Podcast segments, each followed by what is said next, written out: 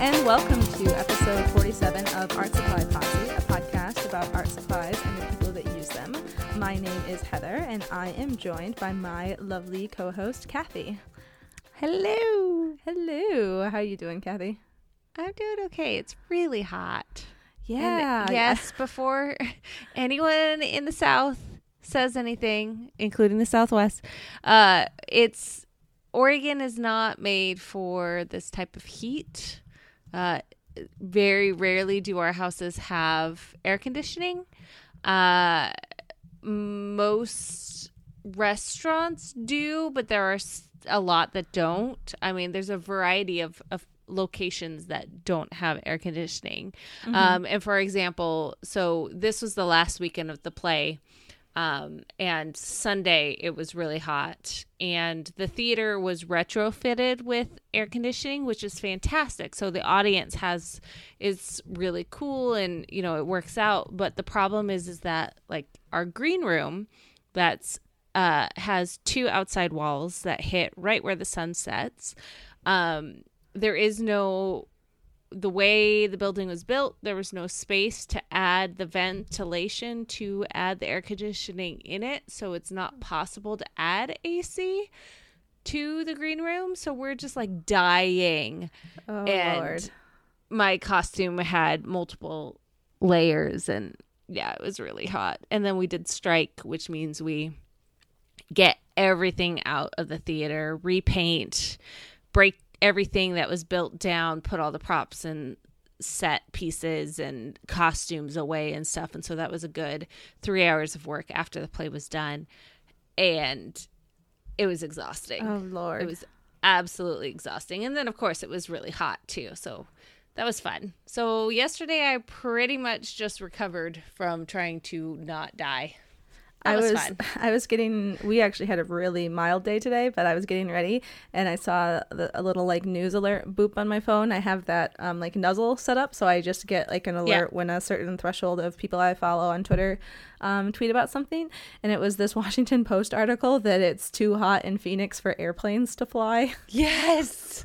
Oh my gosh, I saw oh, that. That was man. crazy.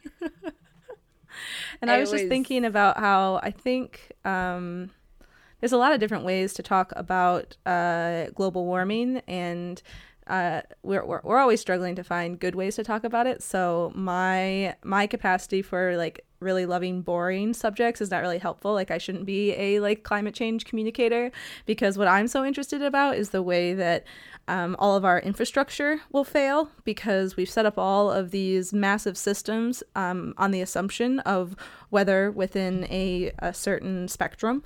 So like pipes are dug a certain like distance in the ground, right? Where it's usually right. not so cold that they're going to freeze.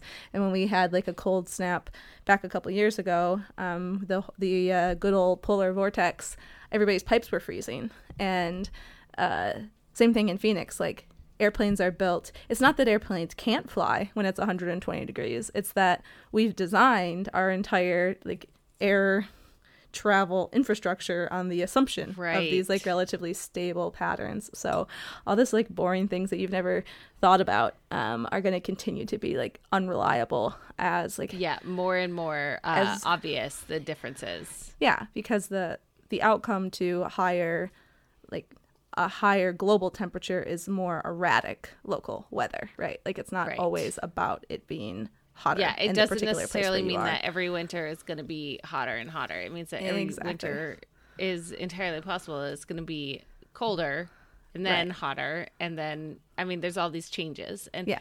I like I liked the using climate change as opposed to global warming because people are like, well, it's 10 degrees outside now, so it's obviously not global warming. And you're just like, ah. Did you not see the movie 2012? Because seriously, or the day after tomorrow. Yeah, I think it was the day it's after a hard, tomorrow. It's a hard subject to talk about. Um, but yeah. um, to bring it back down to the human level, I am sorry that your weather patterns are erratic and unreliable. That's a bummer. As am I. But thank goodness we have window air conditioning to keep us sane, even though I had to turn mine off to record this. So you're welcome. yeah, podcasting is a hot and sweaty business sometimes. Yes. yes, for sure. Um, for but sure. Uh, it's good to know that the play is over. I mean, you know, I'm, I'm not saying it was like some uh, completely miserable thing, but it's always a little bit of nice when you get a little bit of your free time back. Yeah, yeah, it's definitely sad. I mean, there's there's friendships, there's friendships there that have grown, that blah blah blah. No, but there there's some people there that I'll miss seeing, you know, multiple times a week. So we have plans. I think in another lifetime, you were the host of a like PBS program for children. I feel like you have a good like a good personality and temperament. uh, okay, I can handle that. PBS, if you're listening, which you're not, but we'll pretend. Feel free to call. yeah, it's it's fun, and now we're getting into I'm stage managing um, the fall production of Peter and the Starcatcher, um, and so we're starting pre-production right now. So nice. it's nice to redo things again, which will be fun. Um, but Peter and the Starcatcher is if go on YouTube some clips from the Broadway show because it's hilarious. Yeah, it's, it's a, it's a Peter Pan story, right? Yeah, it's the prequel of Peter Pan, and I, I'm just so excited to see what the who auditions and who gets cast and how we can make it hilarious. Um, our local theater did a production of that um, last summer, or maybe it was nice. actually earlier this spring. Yeah, I think it was like the last show that they did. Because a friend of mine was costuming for it. I didn't get a chance to see it, but I really wanted to. I think that the Peter Pan story is super interesting. Um, yeah. The way it sort of um, comments on our perception of time and wanting to hold things still oh, and sure. what would happen if you could actually do that. I think that's always a really interesting conversation. Yeah, and this this production um so the set itself uh, in like the Broadway show and originally how it was created. It was very minimalist, very Hamilton in the essence, to where they just have impressions of things as opposed to like we're not going to recreate the whatever like a, a pirate ship we're not going to completely recreate it just have the essence of it and mm-hmm. um, the director's vision is that it's kind of a playground oh um, and nice. so that these are children so even though it's all going to be adults uh, over 16 that are cast there's going to be like an essence of children playing in the playground and so I'm really excited to see how it turns out. That's cool. Man, local theater's the best. It really is. And it's such a such a great piece of art too. that is easy to get involved in. They pretty much always can use volunteers. So it's something that maybe you don't, you know, have the desire to spend multiple weeks doing. But a lot of times, if you volunteer to help usher or help with concessions or something, you can watch the show for free too. So, yeah, it's so that's a way to get involved and meet people.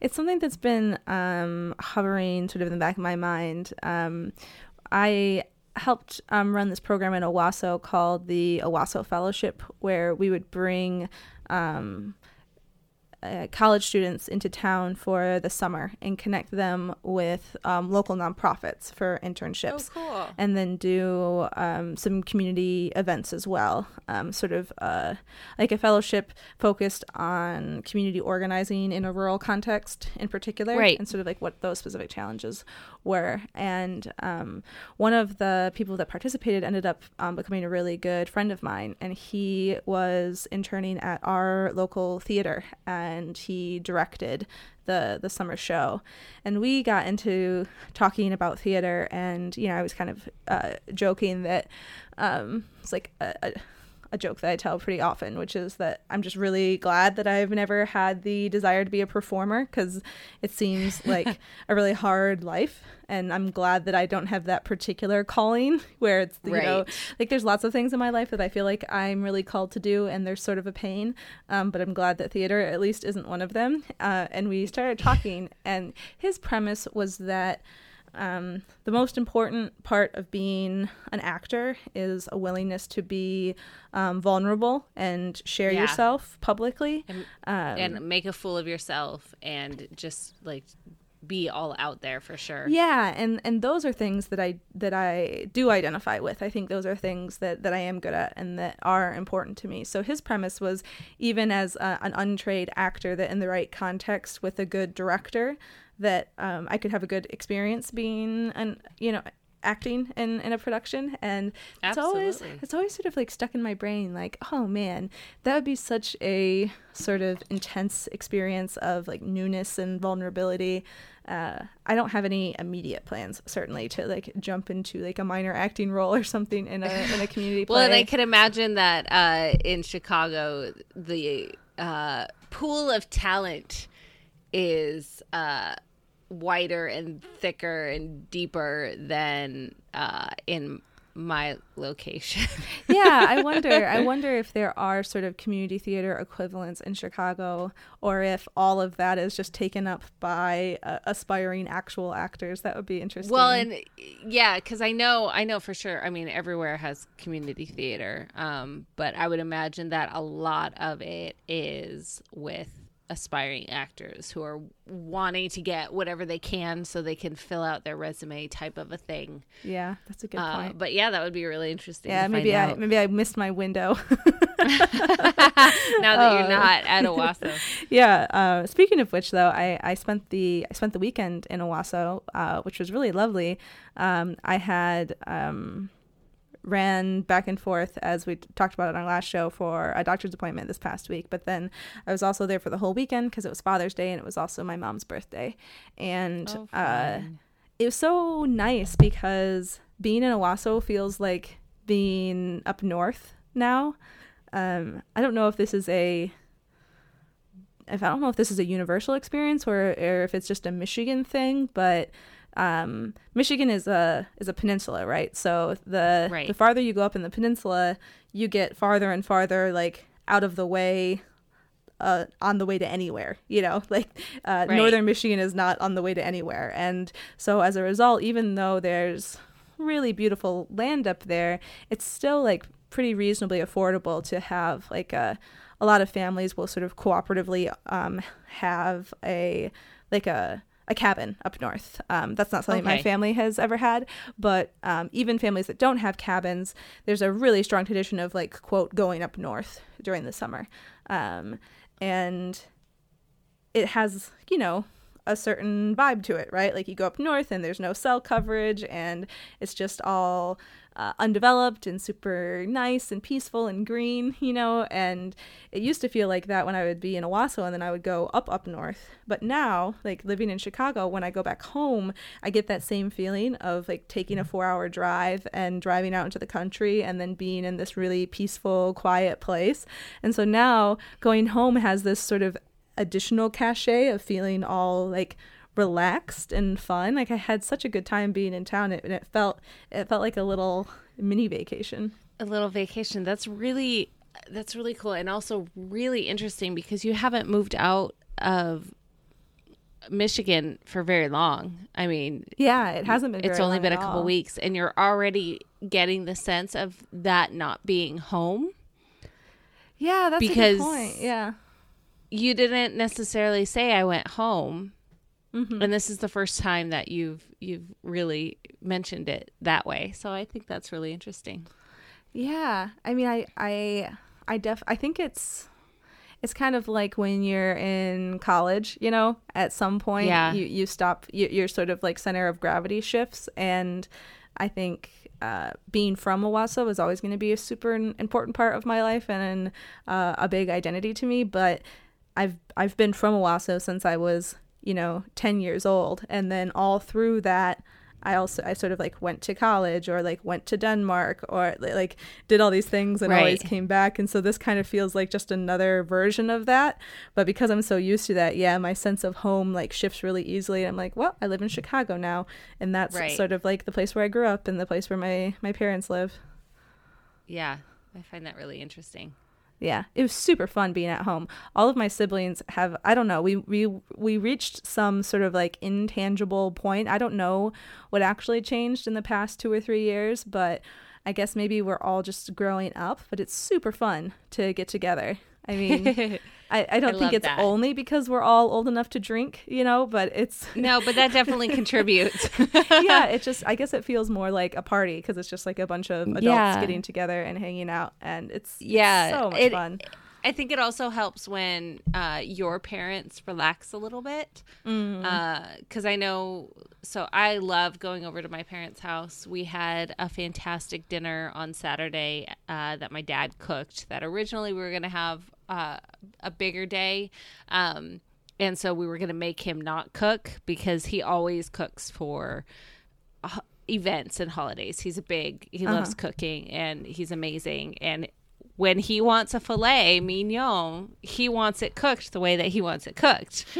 By golly, you can't go in there and try and cook it the way that you want because, right. uh, yeah, that's not going to work. And so, but this day he he did because it was smaller. Um, so there was only a couple steaks to cook, and so uh, but yeah, we just hung out. I mean, Ryan was able to make it, which was fantastic. And we had a fun time just hanging out and just talking and just being. And uh, Avi being the only kid, it's kind of it's not as sad as it would seem because she loves being the only kid in events like this where people love her so much uh-huh. that it's just kind of she gets to perform and she gets to be the center of attention. So it's really fun. I saw a picture so of her and Ryan yeah. that you posted this weekend. That everybody looked really happy. It was really yes, nice. yeah, it was good, and it didn't have anything to do with the alcohol. yeah, um, uh, we got um, a lot of nice um, feedback um, from uh, a listener that I don't think we had heard from before, um, named Dylan. Um, they left a comment on uh, last week's episode, or like the week before that, and then um, this last week's. So they left a bunch of uh, pictures of sketches that they'd made. One in particular was of Wonder Woman after coming home from the theater, which I thought was pretty great. I'm still plotting my Wonder Woman um, screening. It feels like a fun movie to like seen it yet? No, and it's getting it's getting exhausting to try to avoid to, I'm not very I'm not hyper spoiler sensitive, but I'm trying to avoid uh, podcasts about it, for instance, and they're kind of stacking up. So yeah, you need to go out and watch it. Like, yeah. So now. thank you to Dylan for leaving all of that um, artwork. Uh, it was a bunch of like figure drawing and pictures of um, superheroes and not superheroes, but sort of superhero like sort of postures. And they mentioned that they really liked uh, the Mike Hawthorne um, episode, and uh, that you you you must be a true fan because as we talked about before, talking to Mike was the best. It was so much fun, um, and the sound quality was uh, real a, a, a, real struggle. Uh, but bad, yeah. I, I've been following Mike ever since we did that, and the the work that he posts on Twitter just sort of casually his warm up sketches. It's not even stuff from from the books that he's drawing. Oh my right. lord, it just it blows insane. my mind. It makes me so happy. I, I always want to like respond to him and just say, It's so good. it's, like, it's so good. It's yeah. Maybe not worth a tweet, but it always makes me smile really big. yeah. Um totally worth the tweet. Yeah. Well, maybe I should get better at that. Um Dylan also included a uh, a link to uh, their YouTube where there is uh, a bunch of sketchbook tours, which is really cool. So there's just a kind of nice, mellow um, music bed, and then um, flipping through a nice full sketchbook. And there's just nothing better than a full sketchbook. It's just so many, right. so many hours and days of work, just sort of all clustered up into one place. I, I really love it. Um, so yeah, thank you again, especially when it. it's really talented. Um, his figure drawings are really impressive. Yeah, and uh, yeah, mad power to you, Dylan. Thank you so much for sharing. Um, another funny story from being at home. So I mentioned briefly that I was having some mailing address drama trying to get my art snacks box. Which again no fault of art snacks. It's just it's just the reality of of moving and um, back and forth. And so um, the first box was sent to my parents address. And then I sort of like wrote them and said, oh, like I changed the address, but like I guess maybe I missed the deadline. So then they sent me one in Chicago, which I also didn't get because of I don't know Chicago apartment building uh, mail drama, but I, I wasn't worried about it because I knew that I was going to be home um, this weekend. But I hadn't I hadn't remembered to go searching through the mail because my parents are really nice and they just kind of always expect mail for their children to be coming in. So My parents are too. yeah, it's just like too many way. years of having that be the primary mailing address. So I knew at some point during the weekend I would go and sort of search out whatever sort of big pile of mail and, and look for it. But before that, I had run out to get um, birthday presents and Father's Day presents, and I had cards, and I was rooting around in the, you know, universal uh, junk drawer that everybody has, full of like pens and markers. And I look in there, and there are Tombow dual brush pens. And I was like, why do my parents have these like three dollar markers. Like I know I know what Tombow are, but why would they care? And there were three of them. I was like, this is so strange. And I just kept on kept rooting around and I like found the Sharpie marker and I'm sitting there filling out my Father's Day card and it sort of hits me like, oh, that's my art snacks box that somehow got into the junk drawer. somehow got in the junk drawer. so I uh, I looked up, you know, because art snacks posts the stuff that um, is in each box. So I looked up the June box and found the list of markers and pencils and notebook and and sort of like rooted around in this drawer until I found everything from the box and sort of like hoarded it into a corner. And I'm taking this home with yeah, me. I was like, you guys are not going to use this stuff stuff. Um, and I think what happened was that my brother was house sitting for my parents while they were on a trip. And so I think maybe he was just opening the mail and was like, I don't know what this is. Like, I'll just put it in the junk drawer. so. Right. oh, that is so funny. So I'm so glad you found it before you started searching for like going through your mail. Yeah. Because that would be really frustrating. It, it was. Instead instead of having a frustrating experience, I had like a fun um, surprise surprise feeling, um, which is nice because it turned out to be an awesome box. Did you get yours in the mail? Uh, yes, since it's the end of June, uh, we've been waiting for a couple weeks to talk about it. So we're really far past the spoiler warning. Yeah, next, which is next great. Week's box is probably just about ready to ship, or next month. Pretty much, yeah. yeah which is fantastic. I'm okay with that. But I, um, so I opened it, but I didn't unwrap the um the colors or anything because I wanted to wait so we could have our oh nice reveal together. Yeah. So, um, what color? We got three Tombow um brushes. Um, I didn't read about them because I couldn't find the uh, bookmark that came with them. But oh, I think yeah. that these are just normal dual brush pens. Maybe they're special. Yeah, they're ones. just well, no, they're just the the regular uh, Tombow brush pens and i actually first learned of these because of the bullet journal community because they are huge there. Like everyone's like oh my gosh you have to get the tombow like brush pens because they're the best. And it's like is okay how, cool is that how the bullet journal community talks? Well that's how i imagine it.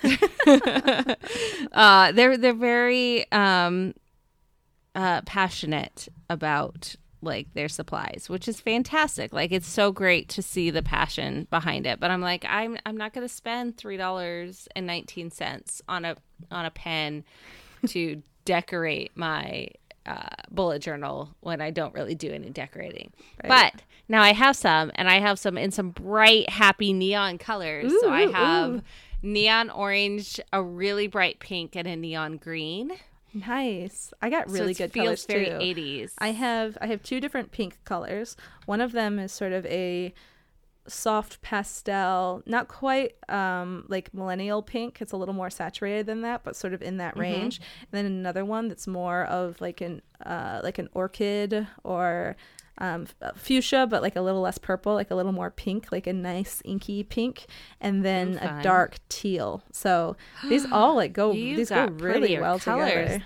Yeah, I shout out to the Art Snacks peeps, yo, because like the color theme has they have been on point lately. Like you can tell that the the color makeups of the boxes are really purposeful um, and so that's that's really impressive. I would be interested to hear. I don't know if that's something that um, Lee and Sarah talk about publicly, but I know it's something that um, like Art Snacks customers talk about is like how um, how they decide what colors and uh, and and how that all goes down. And we've talked about this before. Like in general, I try not to get myself into too much of a tizzy about the colors, but it, it's like right. I don't know. It's a human thing. People love colors, and they have lots of opinions about colors.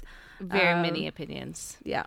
Uh, what color did you get in the uh, these Generals pastel chalk pencils, which I was really excited about because I love the Generals um, drafting pencil. That's one of my favorite pencils yeah. of all time. I got an indigo blue and a sap green. Ooh, I got the sap green too. I also got light nice. blue. Ooh, fancy. Man, this was uh, this was quite the haul. We got the three brush pens, two pastel pencils, and then this um this like awesome acrylic uh like paint pen. Paint stick. Yeah. yeah. Um I am super excited for signage making. Uh I'm probably going to be making these uh even though it's so I got a light green color uh not so but um Avi is going to be in a um Fourth of July parade, and so I'll probably make a sign for her out of that. Aww. Nice thick paint. Yeah, this is a Kuretake um, Zig product. Um, there's a bunch of brands of these paint markers. When I was in California, my uncle was really into these paint pens. He was like, it was just sort of his jam of the moment.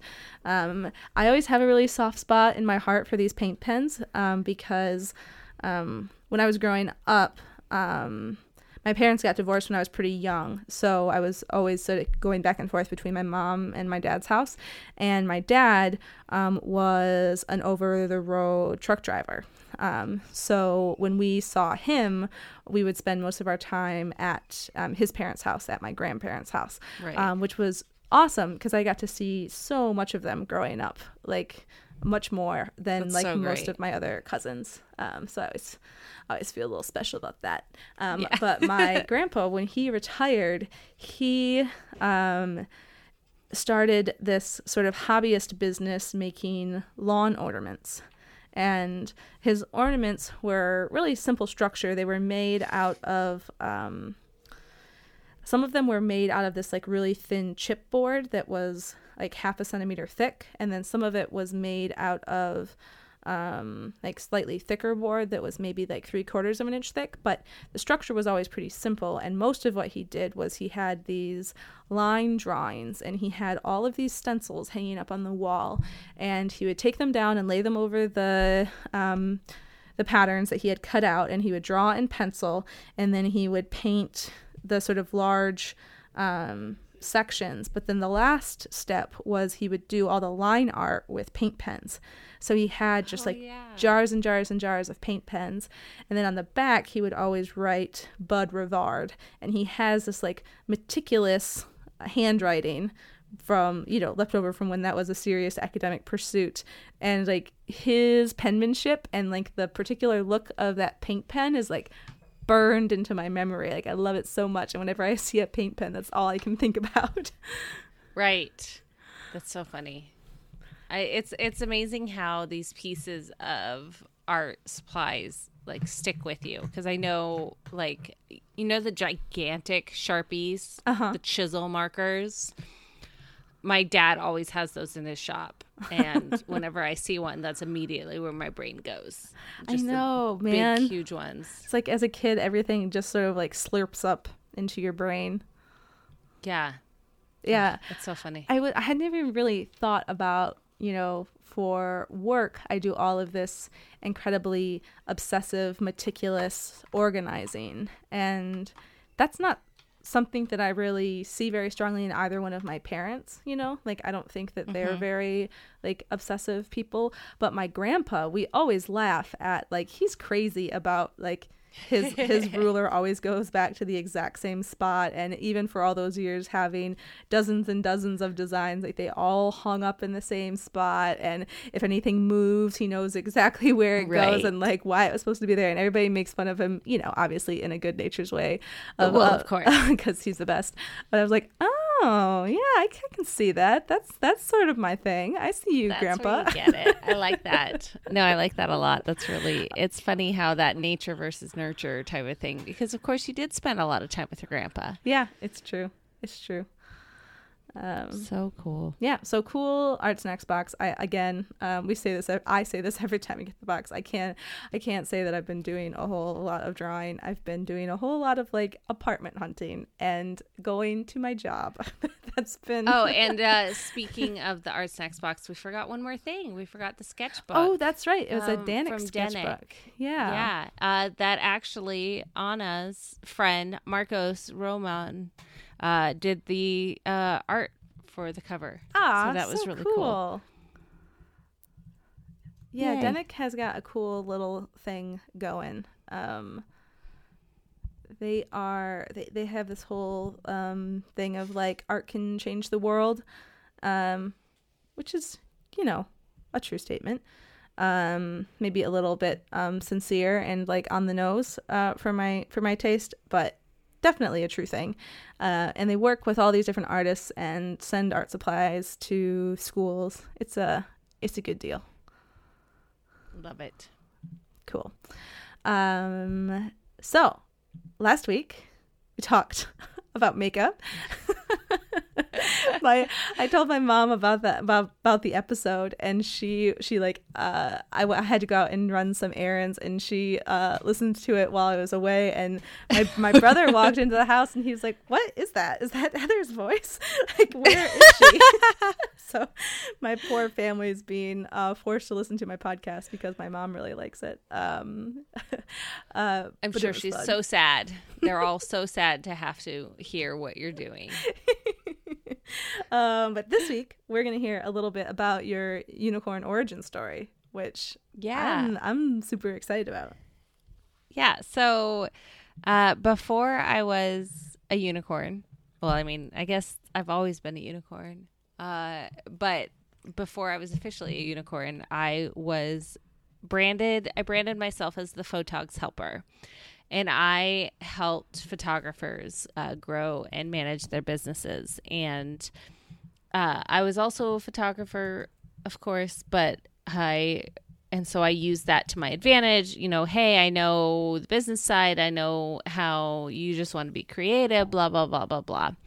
Um, and uh, over time, I kept getting clients that were not photographers, and they would just drop in my lap and I loved working with them and I was like, okay, I can't say no to them just because they're not a photographer.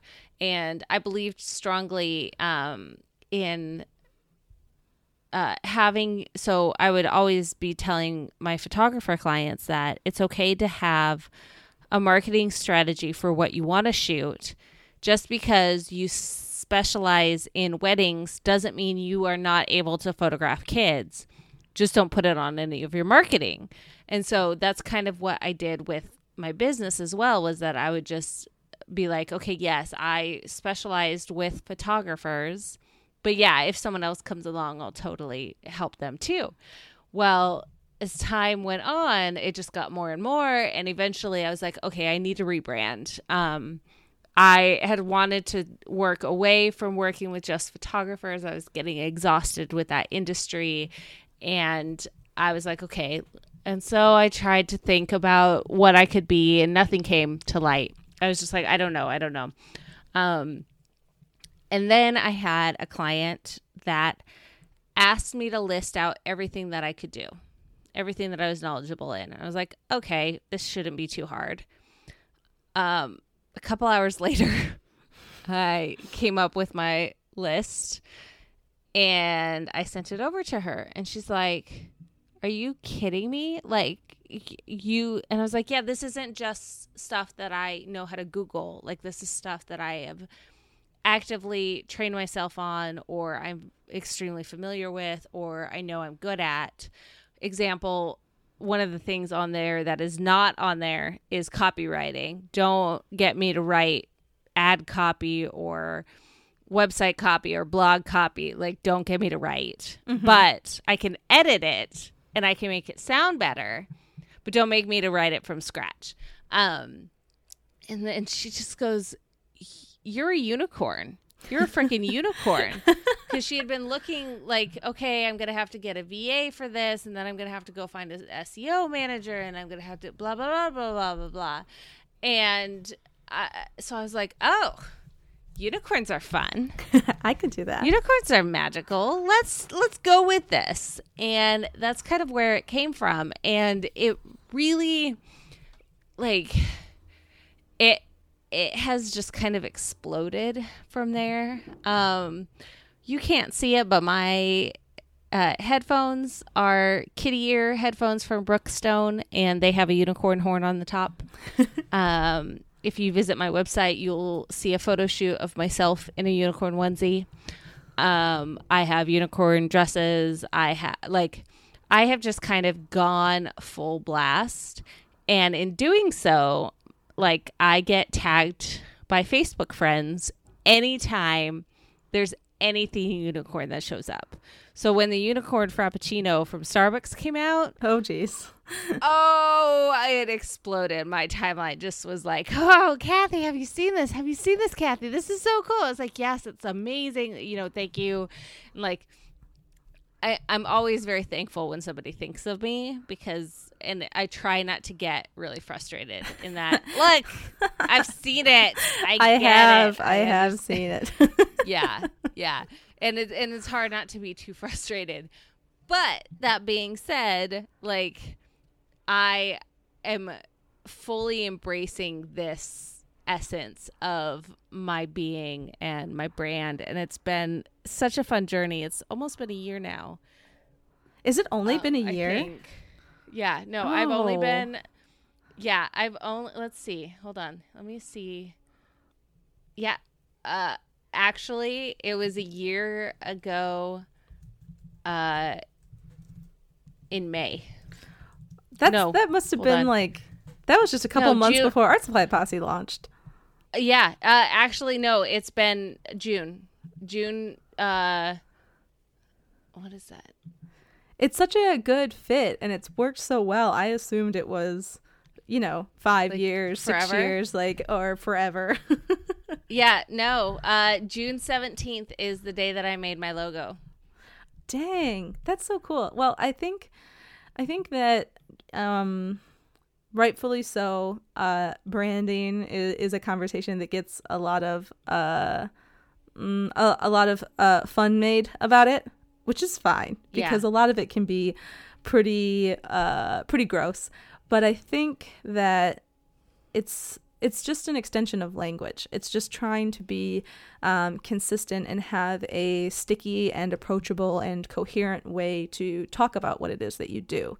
And I think that the whole like unicorn thing is it works so well because it's lighthearted. It also implies a certain level of, of sort of exceptionalism and and sort of rarity, but but also this sort of uh, like wisdom and utility. You know, those are all things that, yeah. that sort of people talk about when they talk about unicorns in fiction, and it it does have this incredibly sticky quality to it where people I you know I've been that person so many times like sending you unicorn paraphernalia. I know, and I love it. and it, and it's so funny because it really goes to show that when you have a brand that is you that you and granted this is not for everybody. And you know there's some people that are very specific types of markets that are not branding themselves but are branding the company. Um, which is totally fine. Like, there's nothing wrong with that. But for something like what I do, and a lot of artists as well, you are branding what you're creating, and what you're creating, it's very difficult to not put a little piece of yourself in your art right. um, and what you do. And I really like being able to really understand who you are and what you're trying to do, but also accept that you might get it wrong the first time. I mean, my very, very first brand for the Photog's Helper, it was, oh my gosh, Heather, it was terrible. I was like, I'm going to have this whole cooking essence. Like, I'm going to uh, have the feel of a like a diner where you know we have these recipes of like pick and choose what you want for your your menu like and I I tried way too hard mm. to make mm. it a thing. Yeah. Especially because I don't cook. I am not like I'm not a cook right. whatsoever. And I was like, but this is what you have to do. You have to make your brand and like so people know that blah blah blah blah blah and it it that didn't work it did not work at all and it's something that it's okay that it didn't work. Right. You know it did what it needed to do. It wasn't phenomenal though. And it's not as phenomenal as if i do say myself like my unicorn thing because it's it's really permeated my whole sense of self mm-hmm. and the personality that I present to the world as a whole and in the public. But it also it really breaks down a barrier um, especially when it comes to something like uh, being approachable to potential clients. Uh, right. Uh, there's an openness and a welcomeness that that exists with with this unicorn thing that makes it so nice for me because there's always something to talk about. Yeah, and I think sometimes um, authenticity is um, is it's thought that it should be effortless, you know. And yes. I think that that is a that is a huge mistake. Like first of all, to be overly simplistic about um, what is and isn't authentic, right? Which we talked about a little bit before. That there's no yeah. such thing as perfect communication. Authenticity is always a construct. Like all you can do is just remind yourself and other people that you're always going to be communicating imperfectly. And so because of that, like authenticity is something that you can try at, you know, try to get better and better at talking about your business in a way that is true to what you do and what's important and what you value. And that's not always going to work on the first run. Right. It takes practice and it takes and it takes an ability to question yourself um but also like be critical of of what you're doing and how you're presenting yourself and and being willing to make those mistakes because mm-hmm. it's not going to happen right the first time. It's just not. And if it does, amazing, good for you. Like yeah kick ass i think it, going, it is but like it's especially hard for people when i think they're running small businesses where the separation between what they care about as people and what they care about in their business gets really blurred yes. And then the stakes seem like they're really high because when you're talking about your business you're talking about yourself. Right especially if it's your business that is all that you're doing right. um, that you don't it's not a side hustle but it's your main money maker. Um, it can be very intimidating to make adjustments that you aren't sure how they'll come out. Yeah. And it can mean the difference you know of between like eating ramen or eating a burrito. not ramen.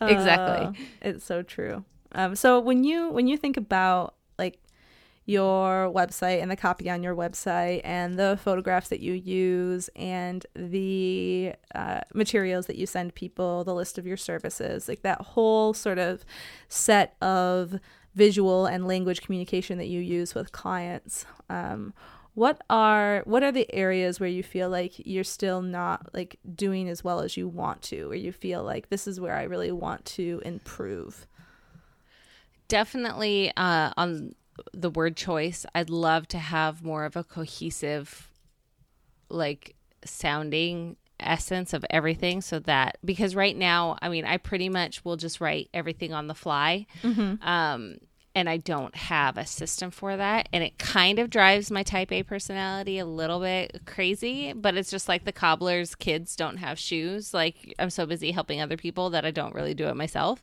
Right. Um but and you know i one of these days i need to put together an actual style guide that has my hex codes and it has the fonts that i use and it has mm. like all of this in one place. And then i'm like but i know it. Yeah but then i'm the like but i need to put it people. together yeah. So true. Yeah. And it's it's so hard. It's so hard to do for yourself what you do for other people. Um i know this is crazy but, but it, it's it almost it almost is that you need a sidekick to do that. Like because yeah. I think for I keep on wanting to say our because I used to do a lot of the same work.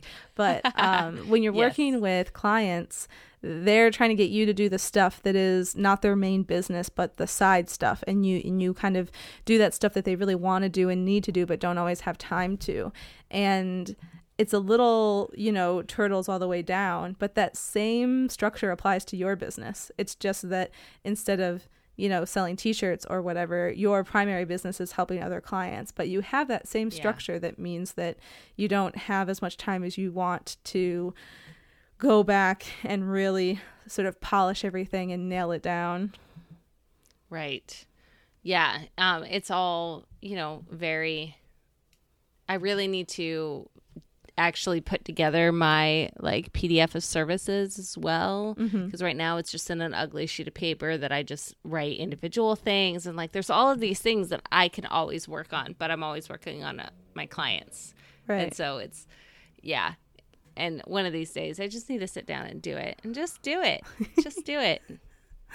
Um when you when you were sort of working on when you were working on this when you're trying to figure out a good way to talk about yourself were were there other uh, small businesses that you admired that you said like i really i really like the way that they talk about their stuff. Like this is i think these people are doing a good job not really. Um uh, with the with the unicorn specifically i just kind of it all just kind of went it splooged out of me uh-huh. um because it just was there. It just like existed and it just kind of went out of my fingers onto the page. Mm-hmm. Um, but when I was doing uh, the Photog's Helper, I definitely picked and pulled from a variety of, you know, uh, photography coaches and teachers in the industry to kind of try and craft my message. Mm-hmm.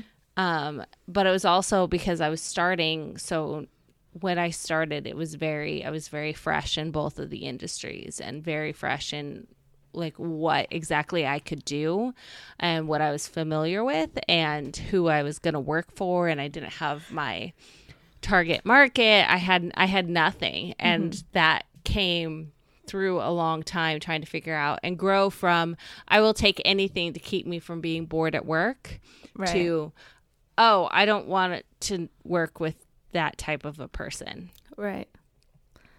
What would be what's your advice to people who maybe have a a side hustle that they still want to have a, a good sort of set of like language and images to communicate about? Or um, somebody that's maybe growing growing a side hustle into a business like what do you what do you think are some best practices when you're trying to put together your own sort of brand for a project that you're working on the most important thing, uh, the most important tool I always recommend anytime I'm helping someone grow this, or even if we're just like talking to each other, is make a Pinterest board and just pin anything that makes you feel the way that you want your brand to feel.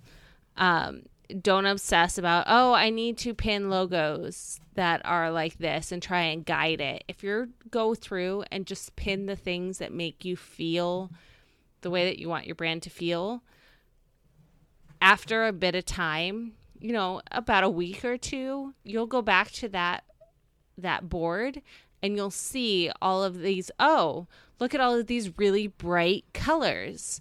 Okay, I want my brand to feel bright and vibrant. I don't want black and white. I don't want shades of gray. I don't want, you know, these muted tones. I want bright and vibrant. Okay, that can help you guide the words that you want to put on that because you want bright, happy, cheerful, whatever those words are. Because when I say, oh, I want purple for my website, that doesn't mean anything. Yeah, that's I love that but idea of it. Like focus on don't jump right to picking out colors and fonts and m- mascots. Focus on the yes. on the feeling. Um, I think that's a good design practice because all the the colors and the uh, and the text and the copy those are all tools that we use to to get closer to um, the feeling. That's that's the, yes. the, the real goal. Have you have you seen the um, have you heard of the brand deck? No. Um, I just um, Skyped it to you. This is a tool that we used at um, work. It's really simple. It's a small deck of cards, and um, the cards have um, uh, an- antonyms. Is that like things that mean the opposite?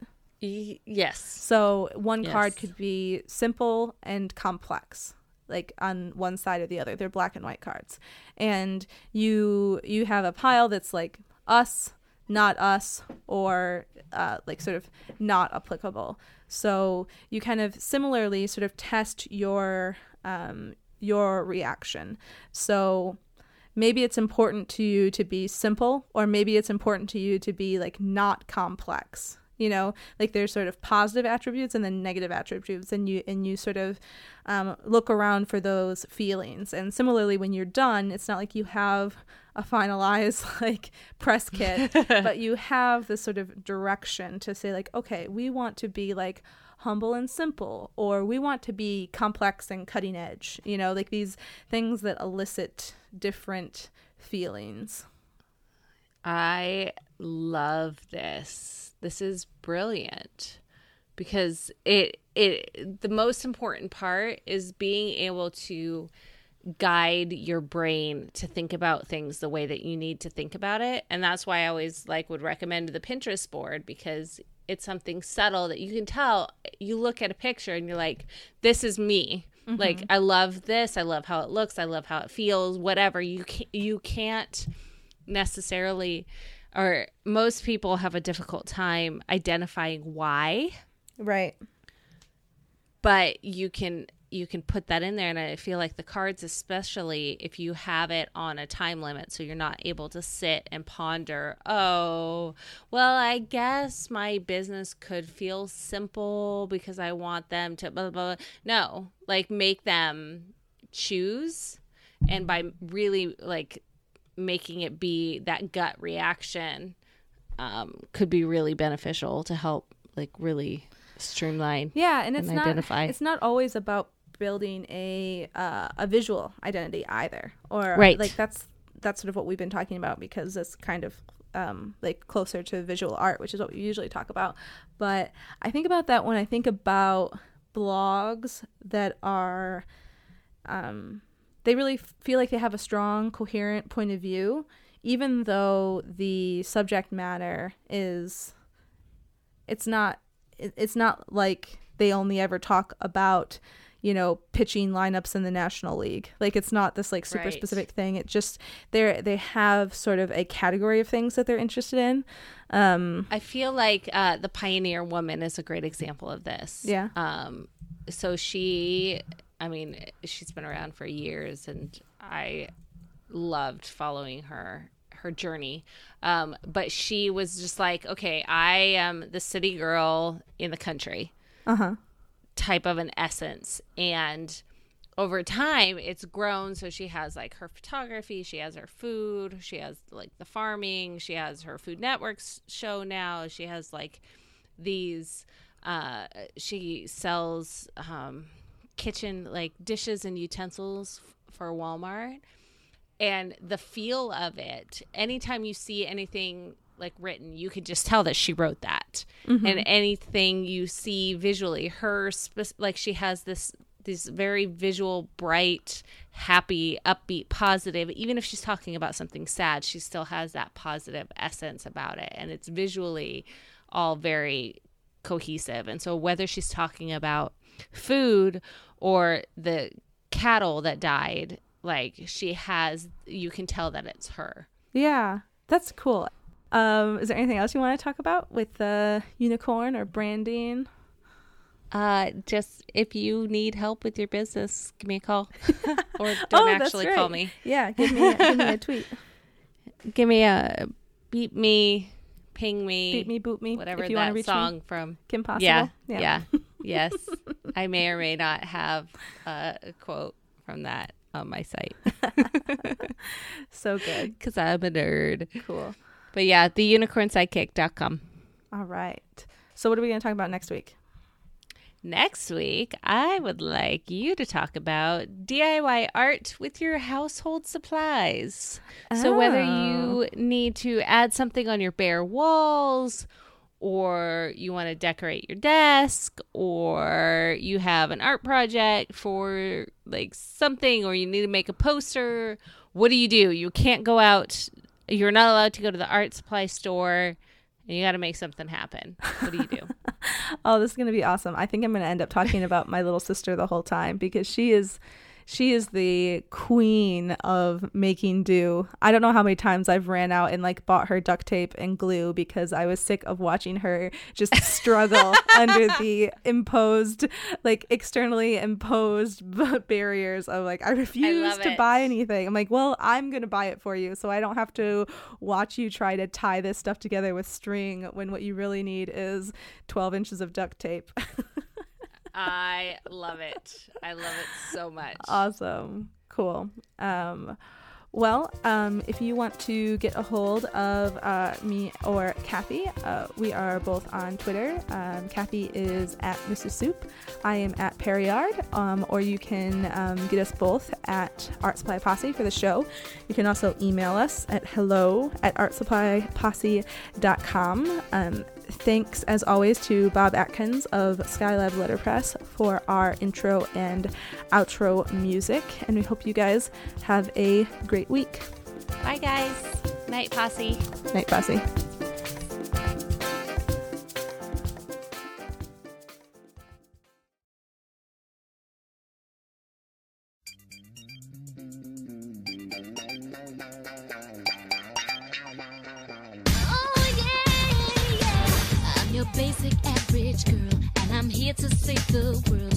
Stop me cause I'm impossible. There is nothing I can do. When danger calls, just